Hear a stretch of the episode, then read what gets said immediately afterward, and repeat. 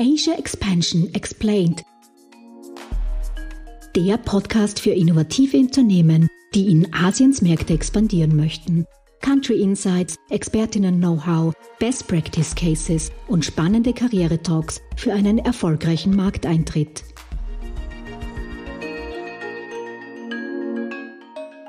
Heute ist bereits die 54. Podcast-Folge und heute haben wir auch gleich zwei Experten zu Gast. Es geht um das Thema Fundraising und Investment und dafür haben wir zwei Angel-Investoren eingeladen. Wir sprechen heute mit Eyal Bazwi. Er ist nicht nur Angel-Investor, sondern auch Partner in einer der größten Anwaltskanzlei in Israel, Herzog Fox Niemann. Und in der Anwaltskanzlei berät er vorrangig VC-Fonds, Investorinnen und Investoren sowie Startups. EAL ist auch in den Bereichen Hightech, Handels- und Gesellschaftsrecht tätig, wo er sowohl israelische Unternehmen in verschiedenen Wachstumsphasen als auch ausländische Unternehmen, die sich in Israel niedergelassen haben und dort Verträge abschließen möchten, berät er dort auch. Und EAL wird begleitet von seinem Kollegen Amir Ohad, ebenfalls Angel Investor und Mitglied des Verhandlungs- und Krisenmanagement-Teams der Israel Defense Forces. Amir ist Experte für Strategic M&As und IPOs, also Unternehmensfusionen und Übernahmen sowie Unternehmensbörsengänge. Und beide werden uns heute einen Einblick ins Fundraising in Israel geben und wann es sinnvoll ist, Investorinnen bzw. Investoren in Israel an Bord zu holen und worauf man dabei achten sollte.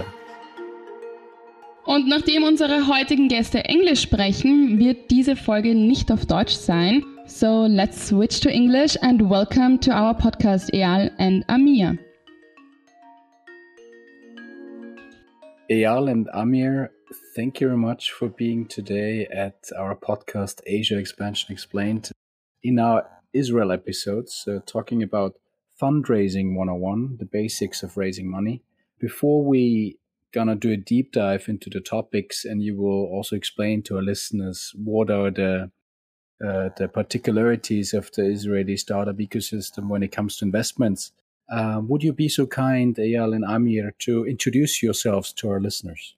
Yes, happy to. So, uh, my name is Eyal Batzvi. By profession, I'm an attorney and an economist, and I'm a partner at Israel's largest law firm, but I'm an angel investor invested already in, I would say, roughly 10 startups, most of them in the online e-commerce conversion uh, field.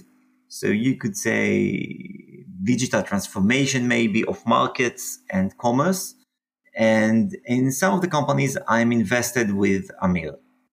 Uh, Fabian and Lisa, thank you for having us uh, here. Uh, I would say that uh, my uh, experience and my record starts as a CFO, a chief financial officer of high tech companies in Israel, until I was fortunate to be part of one of the companies that was sold to HP for $230 million, which enabled me to become an angel and investor myself. I uh, invest in seed stage uh, uh, startups in Israel, mostly technology startups and uh, not only in Israel, I did some investments in Australia, in the United States, up until today, 12 of them, uh, from different uh, profiles, from water treatment to uh, printing, 3D printing, and so on. In, ge- in general, this is uh, my, uh, my background.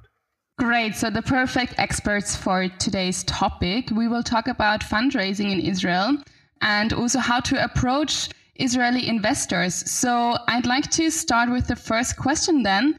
What's the most important thing to pay attention to if you want to raise in Israel? So are they, from your side, anything that's maybe also different to other markets when raising capital? So what's your, what, what's the most important point? Maybe I'll start in the middle and you can add. You know, I, I had a meeting today with an Austrian lady, which is related to the ecosystem here. And she told me, you know, in Israel, the companies, yes, you're very promising and startups and everything, but we sometimes see you as too aggressive, too forthcoming. But, but as an investor, I'd like to know how the startup is going to conquer the market. I'd like to know that they are very well versed with the cost per acquisition that uh, uh, they are planning. I'd like to know that they tested by themselves the markets. And I think what's very important in negotiation with, well, maybe investors throughout the world, but especially with Israelis, is always negotiate the upside and not the downside. I mean, and when a startup comes and tries to negotiate me what happens in cases of dilution, or which means he, of course, uh, uh, raised funds in a lower valuation than he raised in this round, or what happens if the company doesn't get sold and the investors get at least 1x. This is an immediate turn off. Okay. Negotiate with me what happens if I make 10 times on my money, not what happens if I don't get to get my money back at all. So this is just you know, as a start. Mm-hmm. I would touch uh, something which is cultural. Many of the investors in Israel are those who did it. Meaning that if you look at other countries and other cultures, and you look at, at people that did an exit, a significant exit, you must, you, you know, you would say that, okay, they did what they did. Now they are sitting on the beach somewhere, sipping tequila, uh, I don't know, uh, having fun and, and, and, and resting in the Caribbeans. Israelis do not do the same. Most of the Israelis, most of the people that, not most, all of them, all of those who served with me at Stratasys, Scitex Vision, did exits, had some money, turned back, and came back into the market to invest in it. Meaning that the ecosystem in Israel is full with Israelis and investors that already did it at least once, some of them several times, and are invested in different companies today and are doing it again and again and again this approach, this state of mind that you never let go, that you continue and work, is dictating a different atmosphere. It is not the European old family money or people that made it in commerce and now are coming and trying to invest in high tech and so on and so forth. It is different. It is more like Silicon Valley, uh, uh, but but even more than Silicon Valley. People are very very experienced, and mostly, if you turn to someone, you usually try to find someone who is familiar with what you are trying to do. And therefore, he knows very, very well what he invests in. So there is a lot of knowledge, a lot of know how, and an ecosystem that is built from entrepreneurs that already did it. That's a, that's a very interesting point, uh, Amir. I, I just wanted to touch upon that because then the understanding that I have from from a lot of the investors from the Israeli side who did it, who succeeded, who exited, who reinvest. What's the approach? Or what is your approach then when you invest in a company? How active do you want to be or have to be with with the startups that you want to invest in from your perspective? Um, so, if you ask me, I will say this. I would say that uh, I want to be involved, but only where I can contribute significantly. And these are, these are the places I would like to be involved. But when I choose somebody to invest with, I'm not looking for a success story necessarily. I look for someone who experienced a failure experience in his life. I want somebody who is not ego driven. I want somebody I know I can work with. And, you know, my attention span is very, very short. I have 12 companies I invested in. And sometimes I will spend some time here, and in other places I would spend uh, time there. So if you ask me, how do I want to be involved? I want to have the flexibility. This means that the guy that I invest in, and I'm not especially I'm not saying a technology, I'm not saying I invest in at the person has to convince me that he can run this thing till this next stage. This is one of the first thing I look at. And if he had experience of failure in his past, in his record, I would even prefer it better because I know that he has the modesty and he has the capacity, usually, not all people, unfortunately, the capacity to listen to others, to study, and some humility and team working uh, capabilities. Mm-hmm. Very interesting. Eyal, what about you? What are you looking for? My answer would be a bit different. I'm looking for founders who have some experience in the industry and show hunger and understanding of where the clients would come from. And of course, you have to differentiate between clients and users, and not all founders do. So I'll give you an example of something I signed this week, just before coming to Vienna, and of something I'm not going to sign. So the something I signed is a term sheet investment that I'm making personally in an online trading company, which is established by two uh, young women who worked in the industry and are coming from Brazil. They made Aliyah to Israel. Never mind, now they're Israelis. But they know the market, they know the regulation, and they have experience working as employees in this industry. Now they want to do it by themselves and they need the, the money to do so. So this ticks all the right boxes for me. They know the industry, they worked in it, they want to succeed, and they know the regulation in the market. Something I won't invest in is a PowerPoint I received yesterday from a very interesting company in a, let's say, uh, social food uh, applications. And I asked the founder only one question after I read the uh, PowerPoint. And that was, why isn't Wolt, which is a huge player in Israel in the terms of food delivery, and I think also in some parts in Europe, why aren't they listed as your competitor? Because, you know, he had a very nice table of competitors where his, uh, uh, of course, app is the best. And he said, because they don't compete with us, they don't understand how to put this on the market. And, and this is an answer which I find hard to accept because if you think that a very large player in your field is not your competitor, because it may take him an additional year to program something like that, then it shows to me that either you're afraid to list this company as a competitor or that you don't understand the market. And for me, understanding who your competitor is, and you can say that I'm a me too company. They do it, I do it also. Well, maybe I can get a better cost per acquisition. Maybe I have another market to penetrate, but it's okay to say I'm a me too company. Okay. But don't disregard the competition. Mm.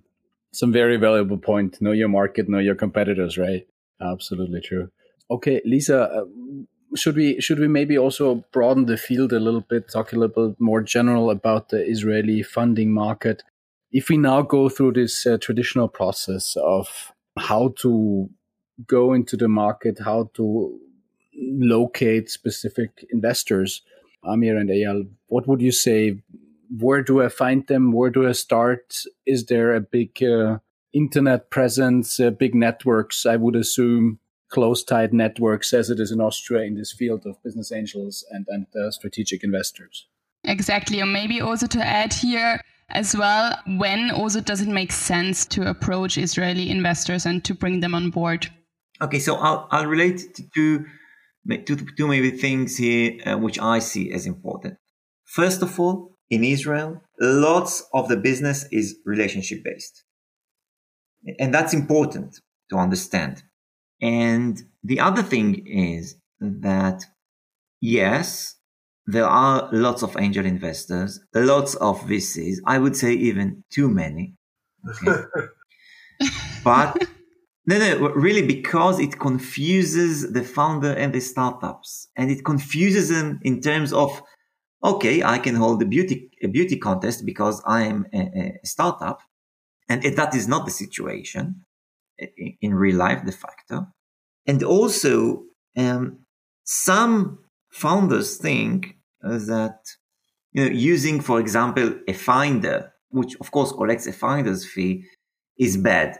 But it's not a bad thing if you don't know the right persons that you want to have as investors in your company, because the right investor can take you another step further. But when foreign startups are looking for Israeli funding, I think there's also a dirty matter that has to be brought to the discussion, and this is taxation. Because if a foreign investor would invest in an Israeli company, then he is tax exempted in Israel. Okay? He will only pay tax, for example, in Austria or wherever he resides. And when addressing Israeli investors, we normally have also tax benefits in Israel if they are invested in Israeli companies in terms of dividends and capital gain tax, etc. Then I think we should come to them also with a solution on this matter. So they won't eventually be ending paying more than they would have paid if it was an Israeli startup. Amir? Yeah. So I would only I would only add to it that when uh, Eyal is saying that uh, that the it is very much based on personal uh, relations, this is a bit understatement. Look, Israel is a 10 million inhabitants country. In the game of modern economy, uh, we have only about 6 million participants because almost 20% of the population, which are the, uh, the Israeli Arabs and the ultra Orthodox religions, are less participating. They are, but less. They are not forbidden from participating, but you will not find them at the high tech industry or hardly find them at the high tech industry in Israel. Out of the rest uh, uh, uh, percentage, percentile, you know, most of them are the traditional economy, transportation, commerce, uh, all the regular economics. And when you look at uh, numbers of people, you're looking at less than than uh, than 10% or less than sorry than 15% of the working uh, force in Israel that is in this field. And you know what? In, with such a small number, everybody knows everybody. And if you want to find out about someone, you just pick up the phone and in the distance of two phone calls, you can find someone who served with him in the army, who served with her in the in the previous working place, who know him or her very well. And this is something that is very, very strong in Israel. I cannot remember an investment I've made in Israel which I didn't know the color of the of the of the underwear of the one that I've invested with. It's it's very very intimate. No, I'm dead serious about it. This means is uh, this means that that when you are coming as a foreigner to to try and find investment in Israel, uh, you are disadvantaged because for the Israeli, it's very, very hard to know about you. And therefore, because he cannot find about you, you have to create the, the, the personal relations yourself. You have to build the trust and you have to make the Israeli feel at least that he knows you well enough to trust you and to uh, fund you. Okay, so are there any absolute no goes in terms of what should I not do as a foreign startup approaching Israeli investors? Or what is your tip on how can I make the awareness and get the get into a trusted relationship with an investor? I would start maybe by saying that since there are not many personal boundaries in Israel, if at all, okay, that you have to know one guy. Okay, so if you are going to raise from a VC, for example, because there is some Israeli VC which you think would be of in, interested in your product, then you should know who would be the champion, so to say, that would push you in the VC investment committee.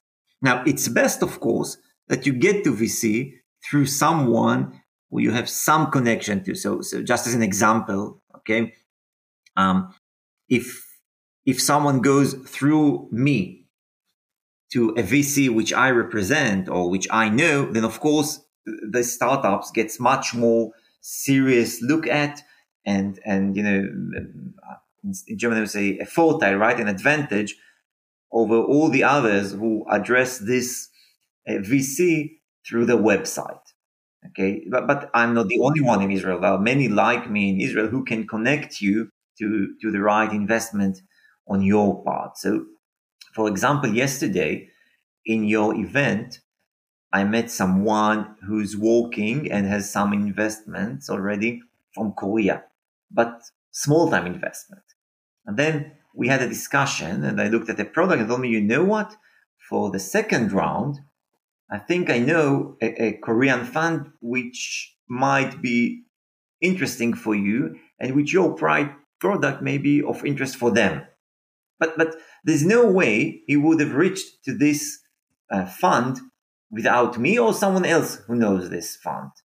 Okay, so I think most important is to try and have a network, at least a beginning of a network, okay, or someone you trust within Israel that can open the doors for you. Amir?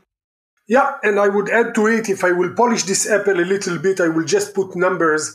There was an article a few weeks ago on uh, on uh, VCs And uh, a guy that is like Mr. VC had invested in the, he had uh, uh, run already three VCs, said that in Israel he gets about 1,000 uh, to 1,500 plans, approaches, requests, uh, uh, or offers, or business plans, whatever you call it, a year. 1,500, you cannot look at it all. No chance. Actually, you cannot look at any of it unless you have some sort of a way to prioritize it, to, to look at it, or and so on. I, as a small investor, I looked uh, when you asked the question. I look at my at my uh, uh, email archive to see how many I got this year approaches. I got more than sixty, just in a in a fast uh, looking. I cannot look at all of them. I cannot study all of them. I cannot meet all those people that wanted me to invest in their uh, activity. The only way it will work is that somebody who knows me, who knows my advantages, who knows what I invest in, who knows uh, me previously would come hand in hand with such an uh, with such an entrepreneur and will tell me look this one suits you. This one is like you. This one is like something that you have made in the past. This shortens the process for me and for everybody. So the beginning of the screening is for me who is the one that introduced me to this entrepreneur so the introduction the one that introduces you the access to this market the, the, the guy who is in the door for you, showing you where to go and giving his, his blessing is more than critical, I think everywhere, but especially in Israel, in which everything is so personal. Yes, and I want to say also something else regarding your previous question. When I make an investment, I try to be either on the board or, if not on the board, then somehow else were involved, maybe as an observer to the board. Either myself or one of the group members that are investing with me. Because when things were different and I was not involved, or none of my friends who invest with me were involved, then I felt like I lose touch in the company and like I could be, let's say, manipulated. Now, of course, when bigger players come, you know, into investment in the company, I'm very happy, uh, you know, to leave my seat and uh, and rest and see, you know, how the company is doing, right? So if Amir and myself, if we are placing, you know, hundreds of thousands of dollars, and the VC comes with five million, then of course they can take my seat. I'm happy to give it. But at the seed stage, I really like to see the reports, even if they are bad reports. I need to see the reports and talk with the company if they need to pivot, if they need to consider another partner, and you know, really share from my experience because I want to nourish my money and the company into growth. Maybe we can also talk about more, as you said, that the angel investment scene is so big and even the VC scene is so big. So, is there any support for angel investors, venture capital funds in Israel? Any governmental support, for instance? Well, there used to be a law that would give you a tax benefit as an angel investor and treat the investment as an expense that you can deduct from your earnings for that year. However, it is not currently in effect and they are looking to reenact it. So basically, no specific uh, benefit. There is, of course, a benefit to the company itself if the IP is kept in Israel and if most of the uh, uh, funds are derived outside of Israel, then you get extremely low tax rate for the company, which of course is a benefit because it earns more. The profits are rising. But for investors themselves, no. And anyhow, for, for Austrian companies coming to raise money from Israel, which is something that I'm very open to at least, then I think again, the, the tax that I would pay until the money gets to my pocket is something that has to be, you know, researched in advance by the company. That's very interesting. Amir, you want to add to this uh, from, from the public funding side? Yes, I would add uh, to the to the public fund. In Israel, we used to have what is called the chief scientist, and afterwards now it's the uh, innovation Authority. And the program is very simple. You submit a plan, an expert, an experienced expert is looking at it, and the government uh, give, funds you. Uh, if you do not succeed, then no penalty, it's okay. If you succeed, you are paying uh, with the significant interest, the three years interest, and so uh, three percent interest, three and a half percent uh, uh, annually, and uh, some yields. And if you sell the company, the government participates in it as well. This program was copied by many, many governments around the world. Uh, I was part uh, of working with a team from the Australian Parliament and so on and so forth. But it it doesn't work as successful as it does in Israel from one reason, because the ecosystem in Israel of, of the government support is only part of uh, the innovation. So the government reduces the amount of money you need to put in, but it doesn't really reduces the risk. So there is a governmental help. There is this chief scientist and so on and so forth. It helps you. There are some benefits of taxation and so on and so forth, but this is not the game changer. It is helpful, but it is not a game changer. Uh, but anyhow, this is helpful for the companies, right? And it is non-dilutive money for the investors, right? But it's not like a benefit to the investor uh, itself. At least this is how I see it. I know Amir sees it differently, but we're still friends. Okay, let's let's jump right next to the to a very interesting question, for, at least uh, from my side. Um, there's so many great Israeli companies uh, with this global mindset already at the hour of birth. I mean, you also have been involved in, in, in some of them and also invest currently in some of them. So, what is the secret sauce of Israeli big startups, unicorns? What what do they better than than anybody else? Amir, you want to start this time? I will start with this. There is this very nice book called Israel Startup Nation and it is looking at there are two uh, American uh, one is one lived in Israel many years, two American news uh, uh newspaper uh, uh, writers that wrote this book about Israel. They know the country, they know the scene very very well, and um, they try to analyze and look at it from the Jewish history, the Jewish approach towards education.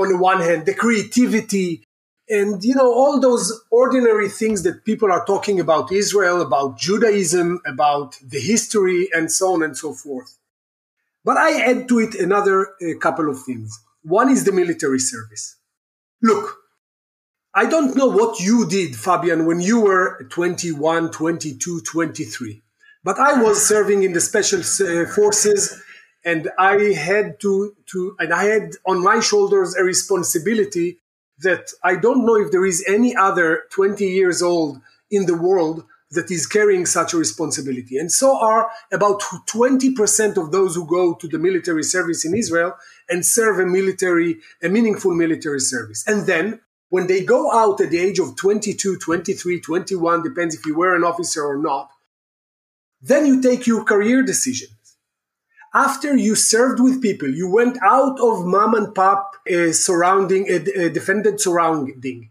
You are, you get to know people from all layer of society. You left a home. You, you had to do things with a lot of responsibility, a lot of, uh, a lot of tension, things that are sometimes life and death. And now you have to take the decision what to study, what to do with my life.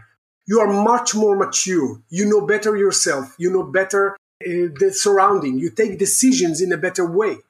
And when you are out, when you're already working, you finished your studies, and everybody in Israel goes to study, then the market comes to you and he can assess you not only by your achievements in university and what your uh, uh, uh friends are telling about you, but also based on a very, very strict and objective screening system that is the military. Meaning, have you served in one of the intel units or in the special forces or in a fighting unit or being a combat pilot or I don't know what?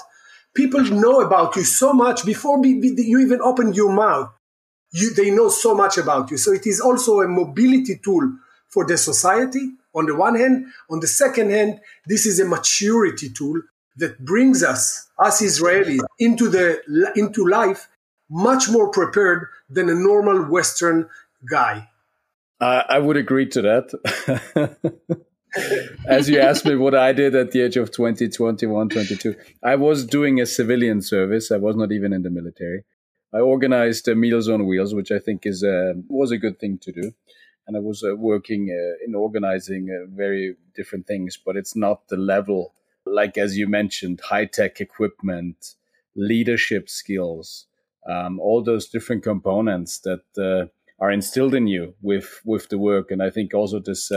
Parity between uh, men and women, I think, is also a very strong mm-hmm. character of the Israeli system, right? Yep. Yeah, and I think I have a bit of a different view. I think there are three things I want to say. Okay, first of all, why they grow so fast? Because Israeli work by guidelines and not by rules. They have very high commitment standards.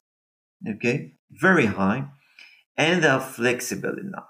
So they show innovation, and they are willing to take a risk. And yes, they move from the rules when it's needed. And the last thing I think I don't know how is it Austria, but in Israel, several startups are like fake it till you make it, but they believe that they will make it. Okay. so maybe the R&D is not complete yet. And maybe not everything is automatic yet and they use a, a workforce for that. But they do believe that through their high commitment and sticking by guidelines and not by rules, they will be able to achieve it. And, and Yes, I think this is why they grow so fast. But you, you, should know that we have a problem in Israel, and that is that certain companies pay huge salaries, and for startups, it's becoming very hard to uh, uh, to find good employees, engineers, programmers. It's not easy in Israel. But if we're, uh, I would like to add, Fabian, if you may, just one point, because I don't want to co- talk about all the, the cliches about Israel and why Israel is successful. I want to add another, uh, something which is not a cliche and less familiar and is cultural. Unlike other places in Israel, if you fail down uh, business wise, it is okay. Meaning, somebody who experienced a bankruptcy is, uh, is it's not count against him if he doesn't stand up and try again, this counts against him. But he doesn't lose face. He doesn't, he doesn't even feel bad or too bad. Of course, you feel bad when you fail economically. But when you are doing a startup in Israel and this startup fails, okay, it fails. It, most of them do. So you dare more. You try more. And as, uh, as uh, Eyal said, it's so true. You fake it till you make it. So you are, you know, you round the rules, you you exaggerate in this, you do that, you push here, you push there, but uh, but you do it, and if you fail down, you stand up again and you go and try again. Very very interesting, and also the two perspective of uh, you just mentioned.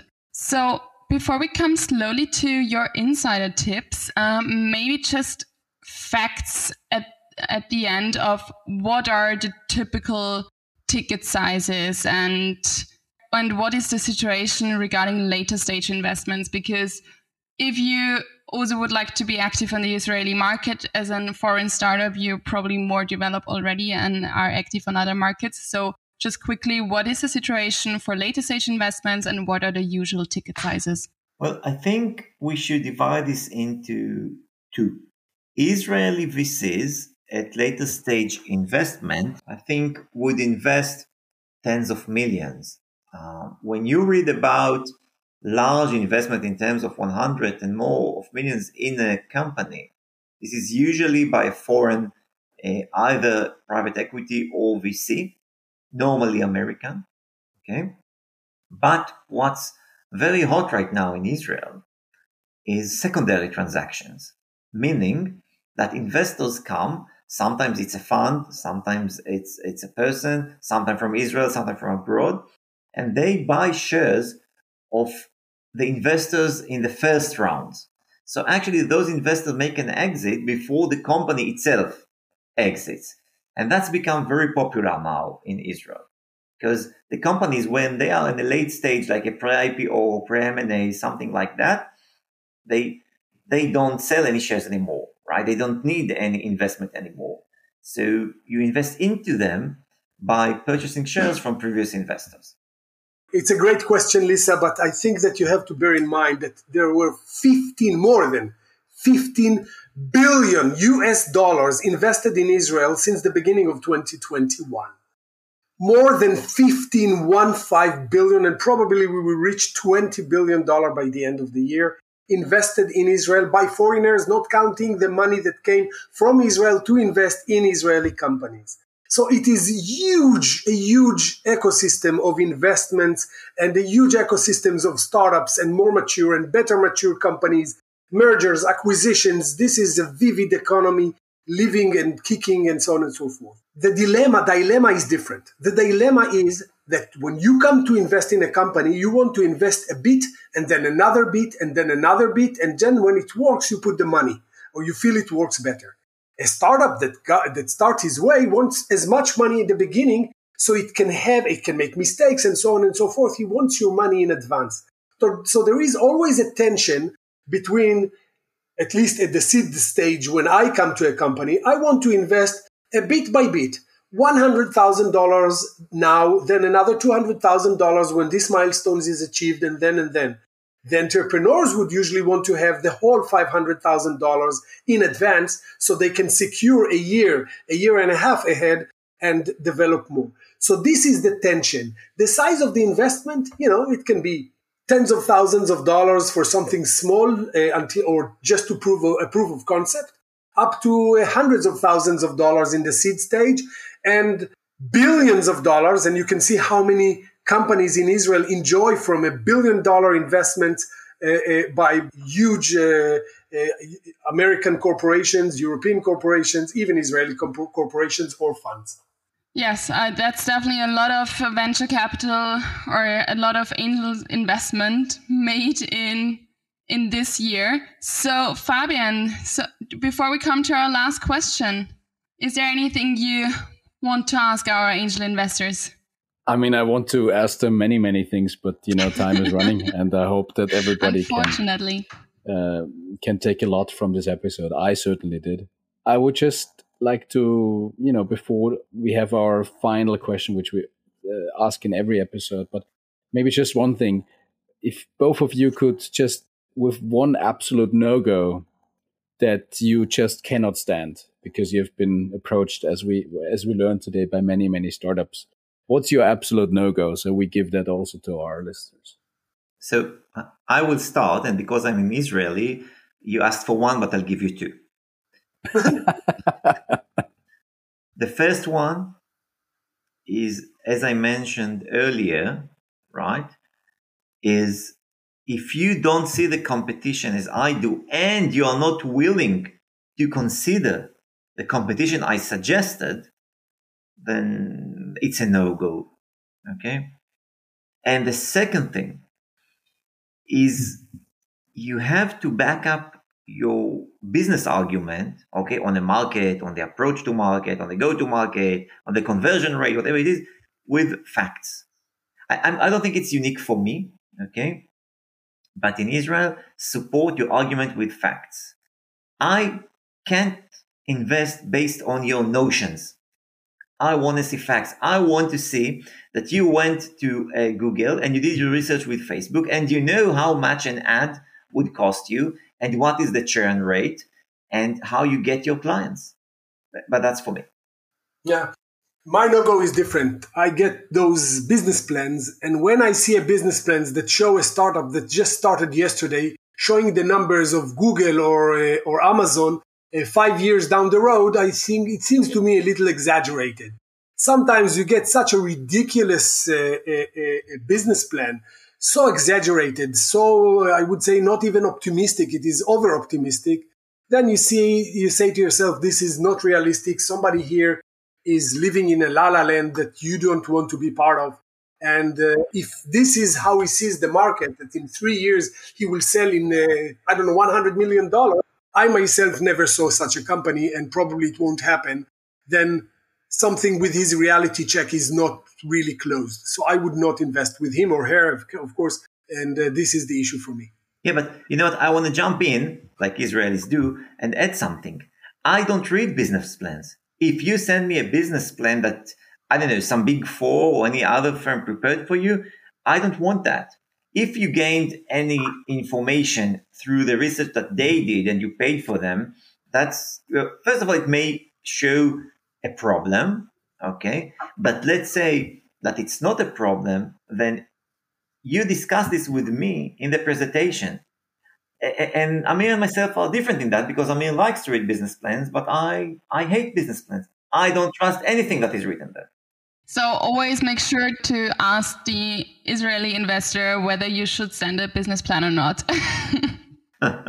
uh, yes, but I, look, I, I, would say I would say you always send, or most in cases you do send a business plan. There is there is just this one soft thing that is uh, we did not mention, and it is the cultural difference you know, it's like uh, uh, the way we speak, the loudness, the, the, the way we cut each other when we speak, the, the, the, the lack of uh, politeness, you know, this cultural, uh, basic Israeli behavior sometimes creates, creates, I would say, a barrier or creates some mistrust with Europeans.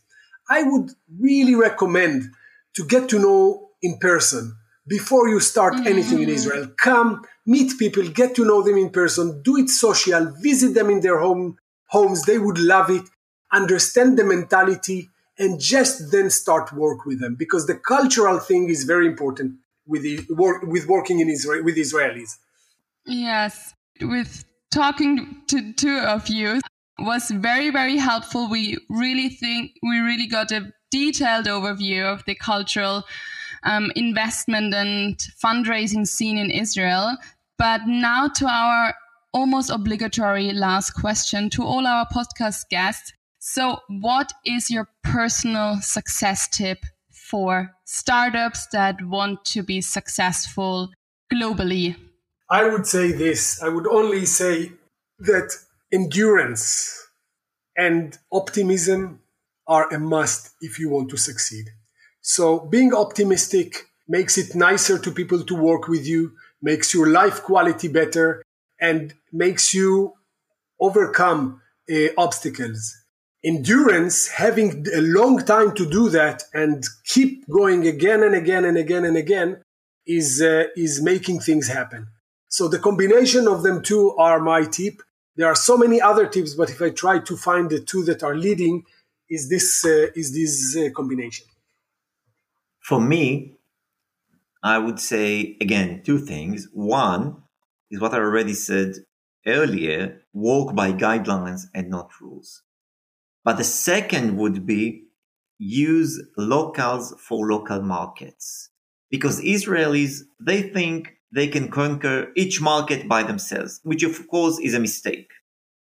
But if you want to grow outside of your country, be it Austria or Israel, use locals. You want to approach the US market? Then okay, of course, one of the founder usually moves to try and manage things, but use locals. They know the industry, they know the, and do your research, of course, in advance. And it's hard. It's hard to find personnel outside of your country. But this is an effort you have to make in order to be successful in other countries. Thank you very much. I think there's a lot compact in there. And I hope that our listeners listen carefully. And uh, well, Amir and Eyal, thank you so much for your time. It was a, a very, very invigorating talk uh, for me. Very interesting parts that I will also take on my own personal journeys. And all the best to you. Uh, greetings to Israel and hope to see you in person as well very soon. Thank you for having us. Thank you very much. Thank you for having us. Have a good day. Thank you. Bye bye.